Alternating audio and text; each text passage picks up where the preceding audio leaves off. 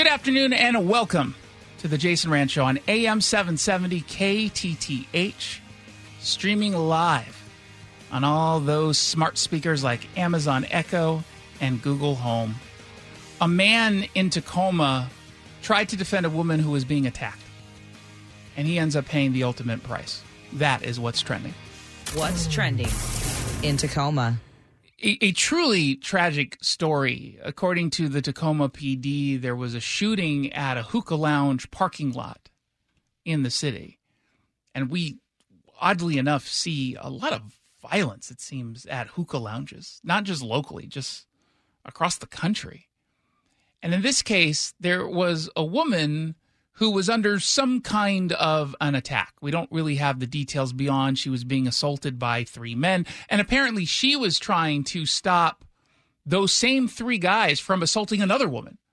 So first a woman gets assaulted, then this other woman tries to break it up, then she gets assaulted. And that's when this man gets involved trying to stop those three suspects from attacking this woman. Now, we don't know what led up to this particular incident, but we found out that after the victim intervened, he ends up getting shot multiple times, and he ends up dying from his injuries. Now, the shooting suspect, the assault suspects, we don't have any details. No leads that have been made public, at least. Now, people who live nearby, people who work nearby, anyone who's near something like this is obviously going to be concerned. When you live in the city of Tacoma, there's no doubt you're going to be concerned with this uptick in violence that we've seen over the course of the last few years. Greg was actually nearby, and he spoke with Como TV. It's getting out of hand everywhere, and I feel like... Why? Why? Why are people dying like this? Policy choices. I know he didn't ask me, but I'll answer. That's why. And I'm answering because there are a lot of people who are asking that same question. Why is this happening? Why is it happening? Why now? Why didn't it happen a few years ago? Why is it happening right this moment? It's happening because of policy decisions that have been made that help create this culture of lawlessness. Not even just in Tacoma, across the state and across the country. When you villainize police, when you defund police, when you have prosecutors saying that they're not going to prosecute, when you have lawmakers saying they're going to pass laws that go easy on criminals, criminals take notice, they step up, they act out a little bit differently. And then before you know it, we've got the situation that we find ourselves in. These were policy choices. There was a choice to pull people out of jail. There was a choice that was made to say we're going to throw people into restorative justice programs that don't work instead of putting them in jail. It was a choice when we said we're going to prohibit vehicular pursuit between an officer and a suspect in nonviolent crimes. The list goes on and on and on and on and on again. We are dealing with this because we're choosing to deal with this. We're dealing with this because we chose to go down a path that anyone with two functioning brain cells would have told you would be the outcome. We said it on this show, and I have way more than two functioning brain cells. Max said it, and he has even less, but he even said it. You did. Kudos. I said it.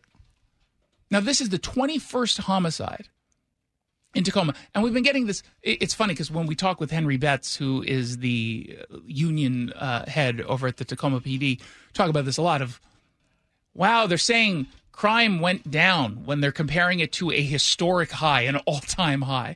Yes, it went down according to the all-time high. But when you look at it before this recent crime surge, we're still way up.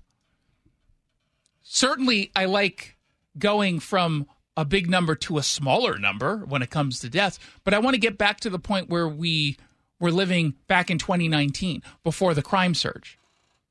We got to get there quickly. Now, Detective William Mews spoke with Como and said the department is doing what it can to go after these violent actors? We are putting officers throughout the entire city strategically to try and help curb violence and these homicides. We've had some success so far based upon the numbers that we've obtained. How do we get to where we need to be? How do we get there? We know, right?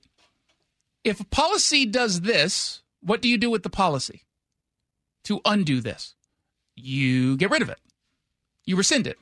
Now, rescinding or walking back or passing new laws to address whatever it is, that will have some immediate impact, but not in totality.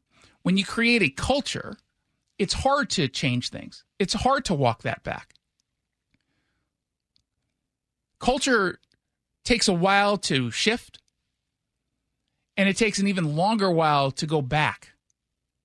That's just how it all works. And when you have this culture taking foothold across the country, it makes it even harder. Because it's not just the folks in Tacoma. They're looking at what's going on in Seattle, sure. But they're looking at what's going on in Portland or in Philadelphia or in New York and D.C. and Atlanta, because that's how national news works. We pay attention to these things. And then, bam, you find yourself in this position wondering, oh, what can we do? It's actually really easy what we can do. It'll take a little bit of time, but it's actually technically pretty easy. Unfortunately, no one seems interested in doing it on the left. And I point that out because they're the ones in charge. Republicans don't have power here. This is not a Republican issue. They've been working to fight against it, but when you only have so many people in office and positions where they can actually vote something down, well, all you're doing is arguing publicly, hoping that the media will pick it up. The media won't. The media does the work of the Democrats, unfortunately. And we're in this position. And we're going to be in this position next week when inevitably there's going to be another murder. Same thing in Seattle. It's going to continue. Let's find out what else is trending. What's trending? Wait, what? Oof. So there's an article in the Seattle Times that is maddening, and it is it's an extension of the body positivity movement, which pretends that there seems to be no health impacts of being overweight. It is what I think a movement that's well-intentioned. It's a well-intentioned movement that went way, way, way, way, way too far. There is a difference between holding a position of you don't have to mock people and shame people for being overweight. You should never do that. That's something I think most of us can get behind. But there's a difference between that and saying, oh, if you're 60 pounds overweight, you're totally healthy. And anyone who tells you otherwise is lying. They're just trying to shame you. Don't let them shame you. No, they're trying to save your life. They're trying to help. And so there's this article by Carrie Dennett, who is a nutritionist. And the title is being weighed at the doctor's office bad for your mental health? And she basically makes the argument that doctors should not ask for your weight. That you shouldn't step on a scale when you go into the doctor's office. And she goes through different clients that she's had. Again, these are clients of a nutritionist who presumably want to eat healthy or to lose weight. But she was talking with some of them, and they basically said, you know, when I'm told to hop on the scale, I feel depressed. I feel anxious. I feel stress associated with it. And I end up feeling bad about myself. And again, we don't want that to be the case, but it is an important part of health checkups. Now, she writes, on principle, I decline weigh-ins at my annual checkups and have never received pushback until this year. When I declined, the medical assistant said, okay, but getting a weight is really important for your health. I responded with, I'm going to have to disagree with you on that. I mean, I'm reading tone into the thing, but that's how it reads. Then he muttered, and it's important for getting the dose right for your medications. I said brightly, well, I'm not on any medications, but if I suddenly need anesthesia today, I'll happily be weighed.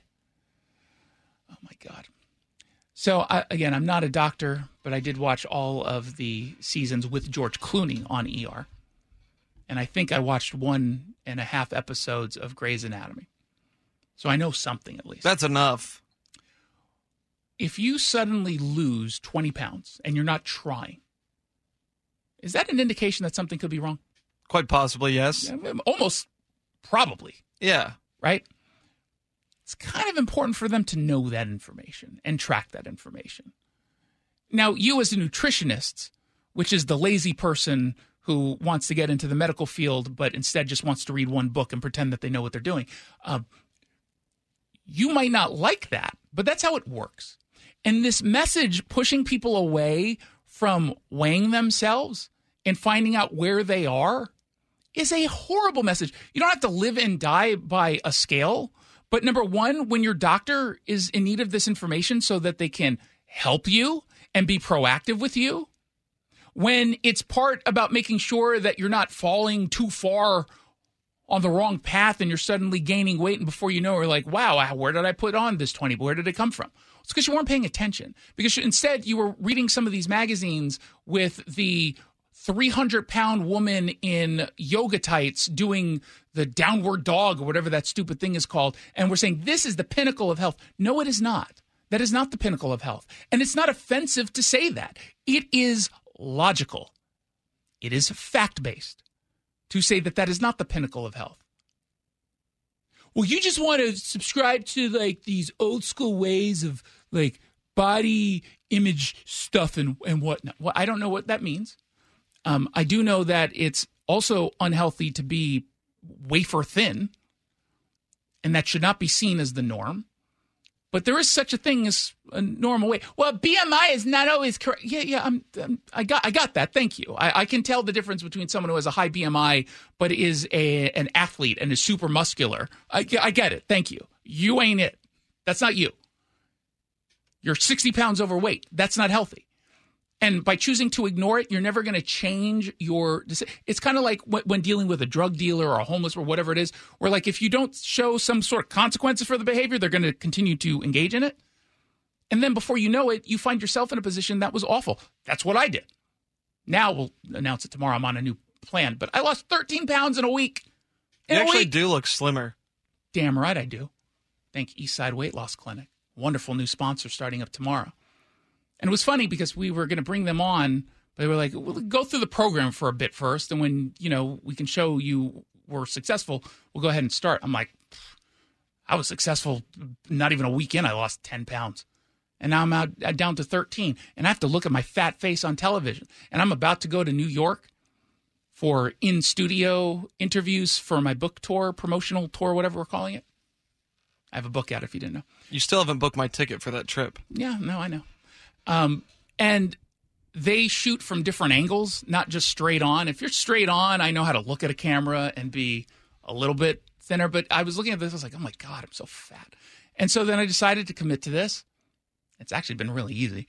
And I've been losing a ton of weight, and I plan to continue to lose weight.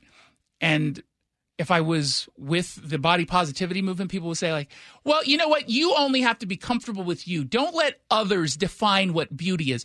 And I'm responding simply, shut up. You don't know what beauty is. How about that? I don't subscribe to your pretend beauty. I want to be healthy, but I also want to look good. And granted, I'm already the most attractive person in Seattle. I'd like to extend that to all of Western Washington, where I'm only number 7 on the list. And that's not good enough for me. Let's find out what else is trending. What's trending? Snohomish County. My next guest is hoping to bring a new ordinance into Snohomish County, very similar to what's been going on in King County, where retail shops would be prevented from having card only. They would have to accept cash payments. Joining me on the line with his take is Snohomish County Councilmember Nate Nehring. Welcome back to the show. Hey, Jason. It's great to be back. Thanks for having me on. So before I yell at you about this, I will give you the opportunity. Sort of frame this for us. Why did this as an issue even come up, and how would it work if you were able to pass legislation? Sure. Yeah, thanks. I appreciate it. So I was not aware of this being an issue. I had actually received some outreach from a constituent in my district in North County who had reached out and said, hey, you know, my daughter had gone in to purchase something, and the store that she was going to purchase something at would not take cash. And she said, you know, my daughter's too young to have a credit card. I don't want to give her my credit card. Why, you know, cash is legal tender here. Why can't my daughter pay in cash? And so interesting issue. I looked into it. And the business itself was actually not in unincorporated Snohomish County. It was in a city. But, you know, through some back and forth with the constituent, she was interested in the county pursuing policy to change this. And so, you know, I think there are some pros and cons on each side. But in the end, in general, felt that, you know, there's good policy to move forward with. And so that's kind of how we got to where we are. And yeah, happy to touch on some examples here. Well, what are the particulars of this potential law? How much cash would they have to have? How much would they have to accept? Yeah, so essentially what the ordinance says is if you're a business in unincorporated Snohomish County, you're required to accept cash as a legal form of payment up to $200. So if somebody, you know, obviously if somebody wants to go and buy a car off of a car lot, they can't expect the business to take cash for that full car. So it's up to a $200 limit. There's not a requirement on the business for how much cash they have to keep on hand, for example. But, yeah, those are the particulars of it. And then through conversations with local businesses, the Chambers of Commerce and the Economic Alliance, we've had some other suggestions from the business community that have been incorporated into the ordinance through some amendments. Like what? So one of them was brought forward. There's, like, examples of businesses. The particular example that was brought up to me was, I think, a flower business that doesn't actually have an in-person operator. It's like, you know, out of a shed kind of, and you go in and you get the flowers and it's honor system and you're supposed to Venmo. And so it'd be very difficult if you don't have an actual physical person there to do a cash transaction. And so one of the suggestions was, can we exempt those sorts of businesses that are not face-to-face? And so, so that was one of the amendments that was proposed. And then the other was, you know, businesses talked about how during COVID it was helpful to not be required to take cash. And so there was also an exemption put in for if there's some sort of future public health emergency, that's also an option. So let's talk about an issue that's actually related to that first point with the business that doesn't actually have a human being there. In certain circumstances, let's say, I think Bryant is technically in unincorporated King County or Snohomish County, correct, Bryant? Correct. Yes. Okay, so let's go in Bryant. You've got a business there. They might be more susceptible to crime. And if they're calling 911, it's going to take, generally speaking, a little bit longer for officers to get to them. So there's been pushback in the county, King County level on this exact same idea, which is we went to credit card only because we wanted to help prevent people from targeting our business because they know we have cash on hand and cops are far away.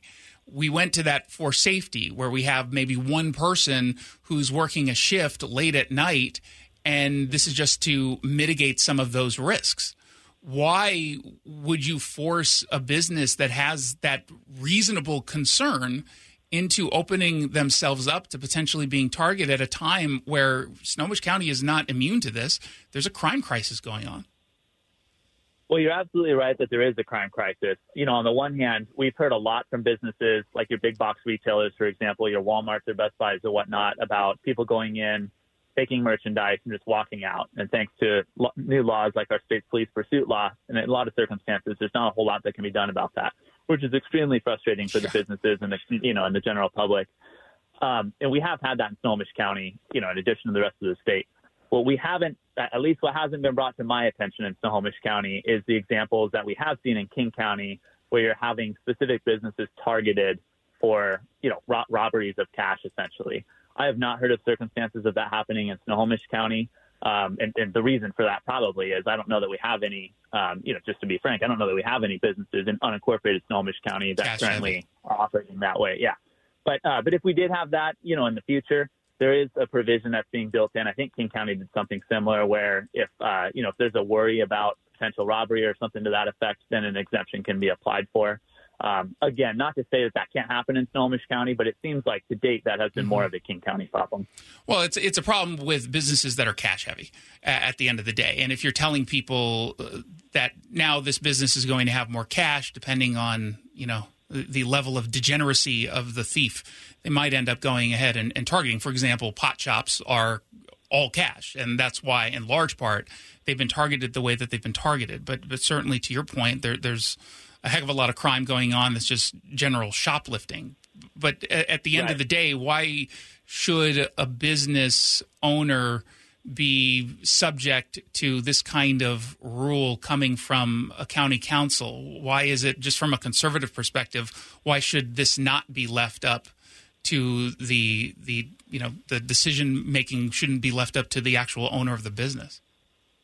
Yeah, great question. And to be clear, I think you make some great points. These are all things I considered, you know, because I see pros and cons on both sides of this.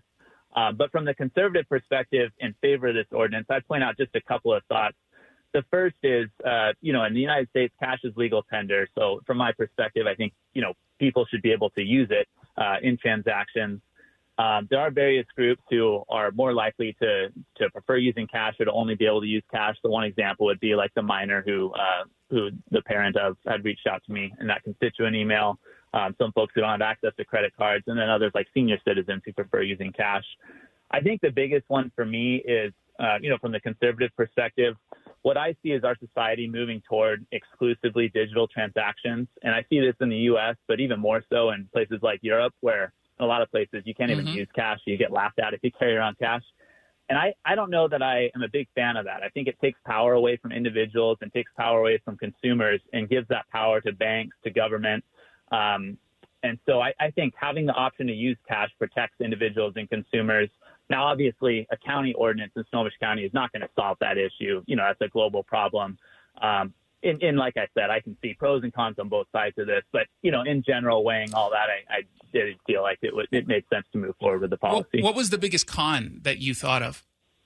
I think the biggest one is the one that you raised, the potential for, you know, some sort of robbery, for example. And that's why we'll be working on an amendment to include an exemption clause for businesses who have had issues with that or have some legitimate concern for that. Is this something that the council has said they're generally in support of? So it hasn't come for a final vote yet. It did go through committee. There were some questions asked, but I don't know that there were concerns raised. And, you know, I've gone out and spoken with several different chambers of commerce in different areas of the county, as well as our economic alliance. And to date, I haven't heard any opposition to this. There have been some suggestions raised to make this less burdensome and to make it a little bit better. And those have been incorporated through the amendments. But so far, we haven't had opposition. If there are folks who have concerns about it or feel like, you know, there's undue burdens or there's things which could go into this ordinance to make it better, then I'd be more than happy to talk with folks. So you can feel free to reach out to me, and happy to work with anybody to see what we can do to mitigate any concerns or add any suggestions to make this better into the ordinance. There you go. Again, we've been talking with Snohomish County Councilmember Nate Nehring. Thank you so much for coming on. I really appreciate you explaining your position. Yeah, thanks, Jason. Appreciate it. Absolutely. You're listening to The Jason Rantz Show. When we come back, it's time for The Big Local.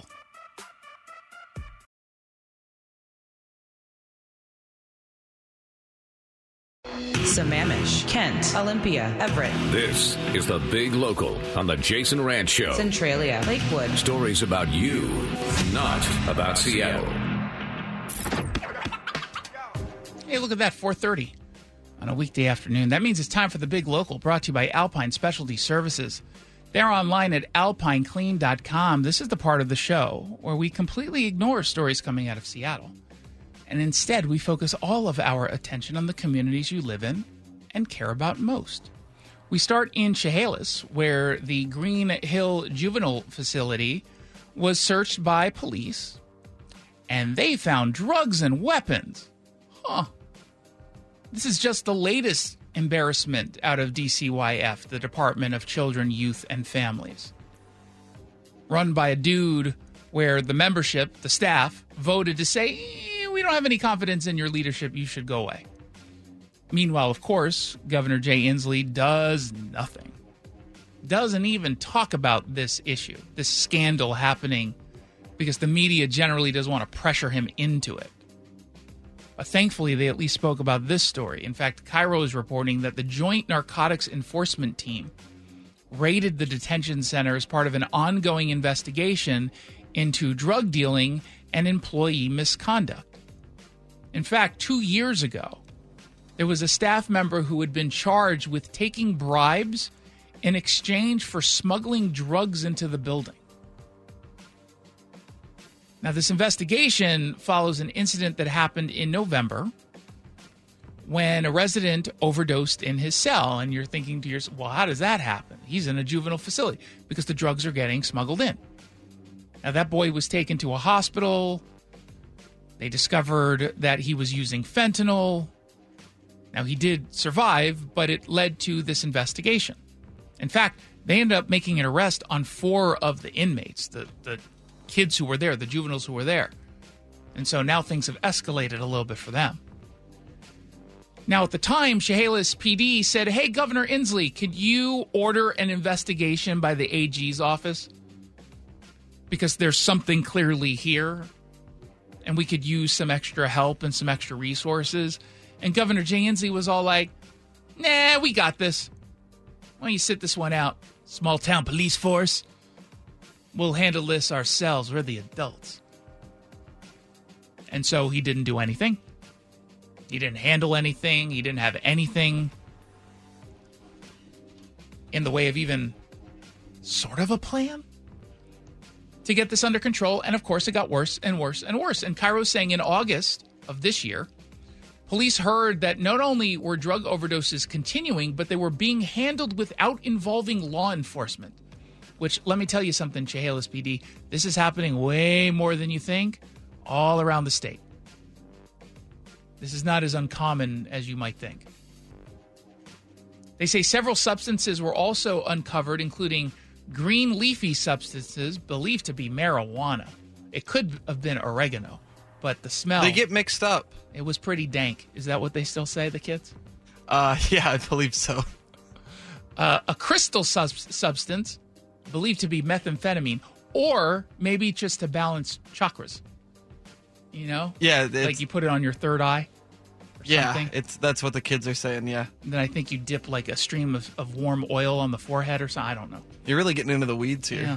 And then they say substances believed to be fentanyl, although they didn't describe it. You got green leafy substance, you've got crystal substance, and then fentanyl. Okay. A blue pilly substance. It's Fenty. So this is, in fairness to a point, this is not just a failure of leadership within DCYF, which oversees this facility, right? This isn't just the secretary of DCYF. This is very clearly an employee problem, right? This is a problem with the staff. And while my assumption is the majority of staff members are well-intentioned, hard-working people who are just trying to get these kids on the right path, there's some clear bad elements at this place. Otherwise, I don't think that this would happen. If it's not due to sort of, nefarious actors, then it's just negligence. Then they're just incompetent staff, and they should also be handled. They should be terminated, right? The difference for me is, are we arresting the people, or are we just terminating them? It's got to be one or the other, because something tells me you don't have mastermind children in this facility. In Bellingham, a police detective is accused of misappropriation of funds to the point where he was terminated. And this might be the most petty complaint from anyone against a cop I think I've ever seen. I don't understand it, and I don't try. I feel like somebody's driving this train, and I don't know who. Now that's Detective Beau McGinty. He was fired after an investigation that went on for 3 months. And what did he do? He used a colleague's unspent dry cleaning funds on dry cleaning. That's it. He never lied. He told Fox 13 that we all get an allotment for this purpose. My colleague wasn't using his. I'm assuming it's a use it or lose it. So I used it so we wouldn't lose it. I didn't use the money to get a new car. I didn't use it to help pay my rent. I used it for dry cleaning because it wasn't being used. And he was upfront about this. Fox 13 says in May of 2023, an employee noticed that two detectives were spending more than others within the department on dry cleaning.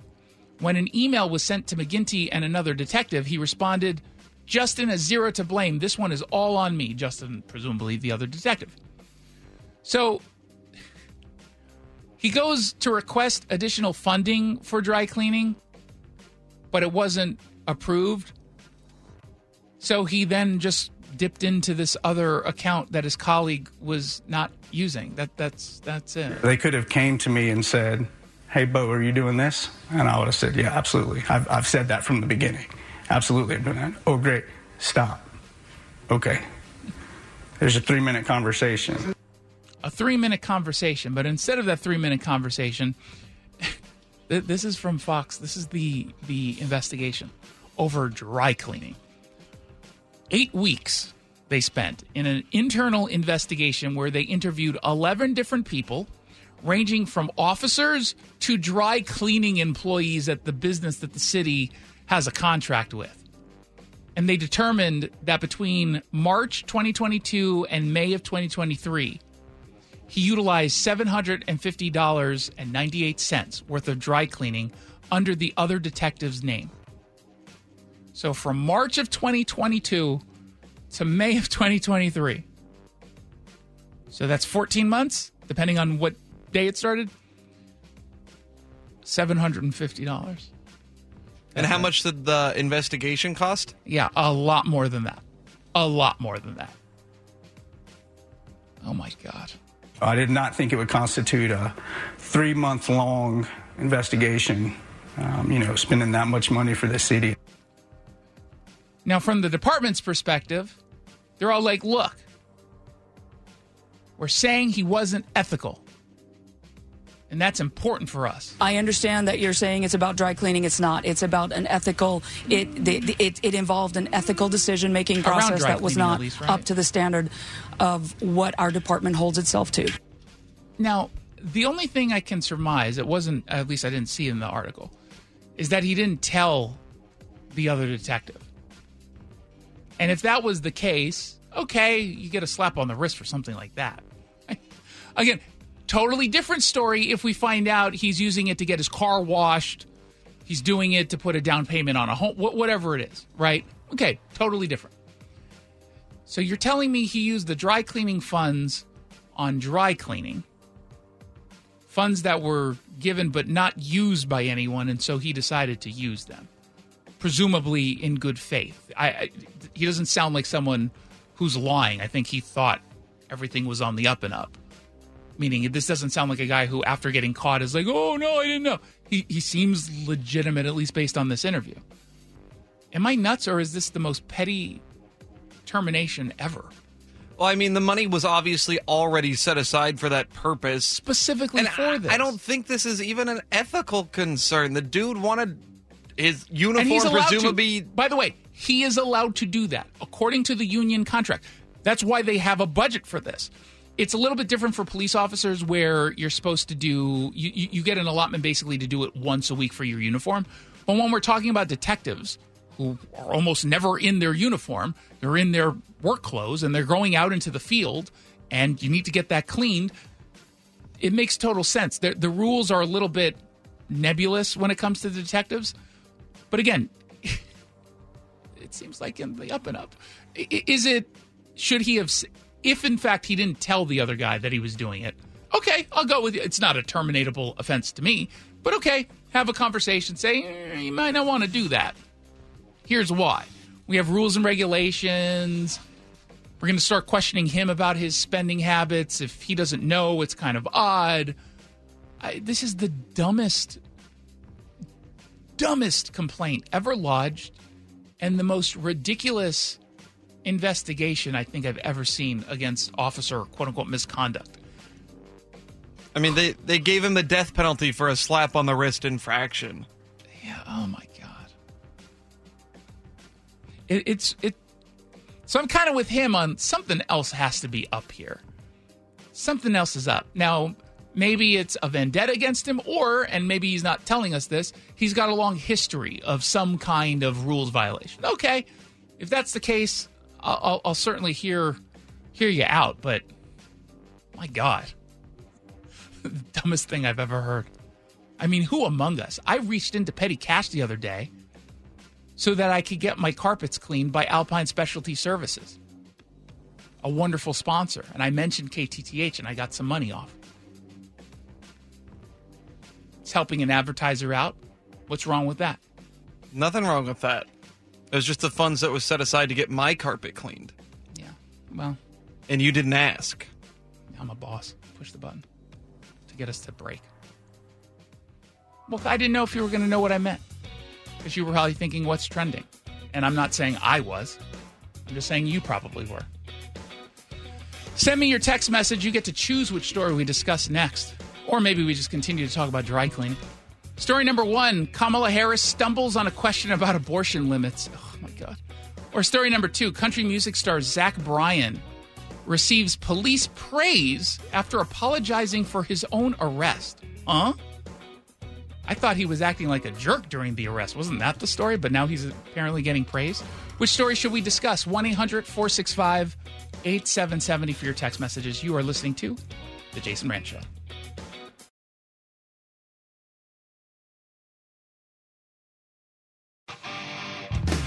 You pick the topic on The Jason Rantz Show. Indeed you do, and it's actually a tie between the two stories. I'm going to try to get to both of them in this segment, but usually when I say I do that, I then get into the bit where I talk about how if I didn't vamp as much as I vamped, I probably could fit them all into one segment. That's the bit, and sometimes it goes on for a really long time, and before you know it, I vamped enough to the point where I might not even have time to do the one story. And no one stops me. It almost is like my producer encourages me to go with this bit of just vamping to make a point, whereas people at home are all like, hey, dummy, get to the stupid story. And yet I don't really pick up on any of those cues because I see this dum-dum in front of me laughing the entire time. So to me, I'm thinking, oh, it's actually a funny bit. Maybe I should continue. And even though I'm very clearly telegraphing what I want him to do, which is to get on air and say, hey, why don't you move on? He's clearly not picking up on that, despite just literally making eye contact with him and saying it on the air. In this moment, he's still not turning on his microphone and saying, why don't you get to the story instead of vamping at this point? I'm literally staring at him and he's still not doing anything. Maybe it's because he's trying to tire me out. Yes. Well, normally I wait for you to stop talking so that I can start talking, because normally you yell at me for talking over you. Yes. Well, and for just talking and existing. That's fair. But I think in a future you pick the new segment, you should list a third option as vamp for the whole segment. And so people vote for that. I could vamp like no one's business. So let's start with the Zach Bryan story, now that I vamped enough where we only really have time to do the one. Zach Bryan is a pretty popular up-and-coming country artist. Maybe not. He's not even up-and-coming anymore. He's an established younger artist in the country music world, where I worked for about 10 minutes. And he was arrested last week for obstruction of an investigation during a traffic stop out in Oklahoma.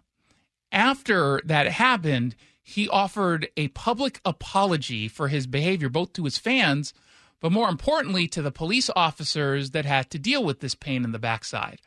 And he's now being praised, including by my friend, Sergeant Betsy Bratner-Smith. She's a spokesperson for the National Police Association. She said, when the report of his arrest and then, of course, the video came out, he said some really harsh things. Then he very quickly came out with an apology that seemed to us to be a very sincere, heartfelt apology. Now, I never actually saw the video. I heard of the video, and I heard he was being kind of a jerk. So I thought we would play a little bit of it. He's insanely uncomfortable. I understand that, sir. We'll change them in a minute. You made me put them on in a hurry. They really ain't built for comfort to begin with. Sir, I didn't do anything wrong. Well, yeah, you did. I asked you to leave and get back in your truck, and you said you weren't going to do it. This is the second time this happened to me in 3 days, actually. Well, because cops have just been, like, way too brutal on me. Because, hey, man, I had a call. I gave you an option. I said, hey, can I finish up the original stop? Let me finish up this one.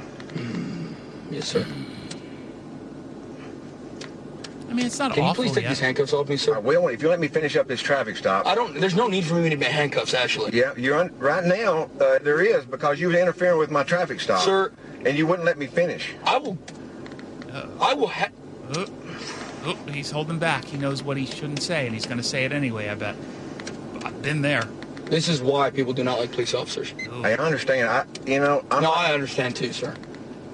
I gave you an option. No, yes, sir. No, you didn't. I did. No, you didn't. I'm a 27-year-old kid. And I said, take me to jail then. I was being a smart ass. I apologized immediately after. I know, and will let me finish up this deal. I would get back in my truck right now if you let me out of these handcuffs. Well, if you don't, it's going to be a mistake, sir. I promise. I know every I know every sheriff in Tulsa. Okay, that's fine. I let 40 of them go to my BOK show. I know you don't give a but, like, this is just insane. I didn't say that. Second time this happened in 3 days. These cops are out of hand, truly. I can't wait for the moment where I'm like, you know the sheriffs I know? You know the sheriffs are in my phone? I can call them in a heartbeat. I'll have your badge, copper. So that was obviously bad. It started out fine. It started off, and most cops will probably tell you, yeah, look, I get it. No one likes getting ticketed or, in this case, now handcuffed for his obstruction. But after the videos went up, he did apologize. And he actually does seem sincere. I've seen some of it, and I've read some of it. He said, to be clear, in the video I posted, I'm not trying to save face or act like a good guy. I was a complete spoiled bleep to these police officers, and I'll spend the next few weeks trying my best to right my wrongs and take back what I said. I do respect police officers, and I made a massive mistake. I am embarrassed for myself, my family, and the people I love, but all I can do now is sincerely apologize.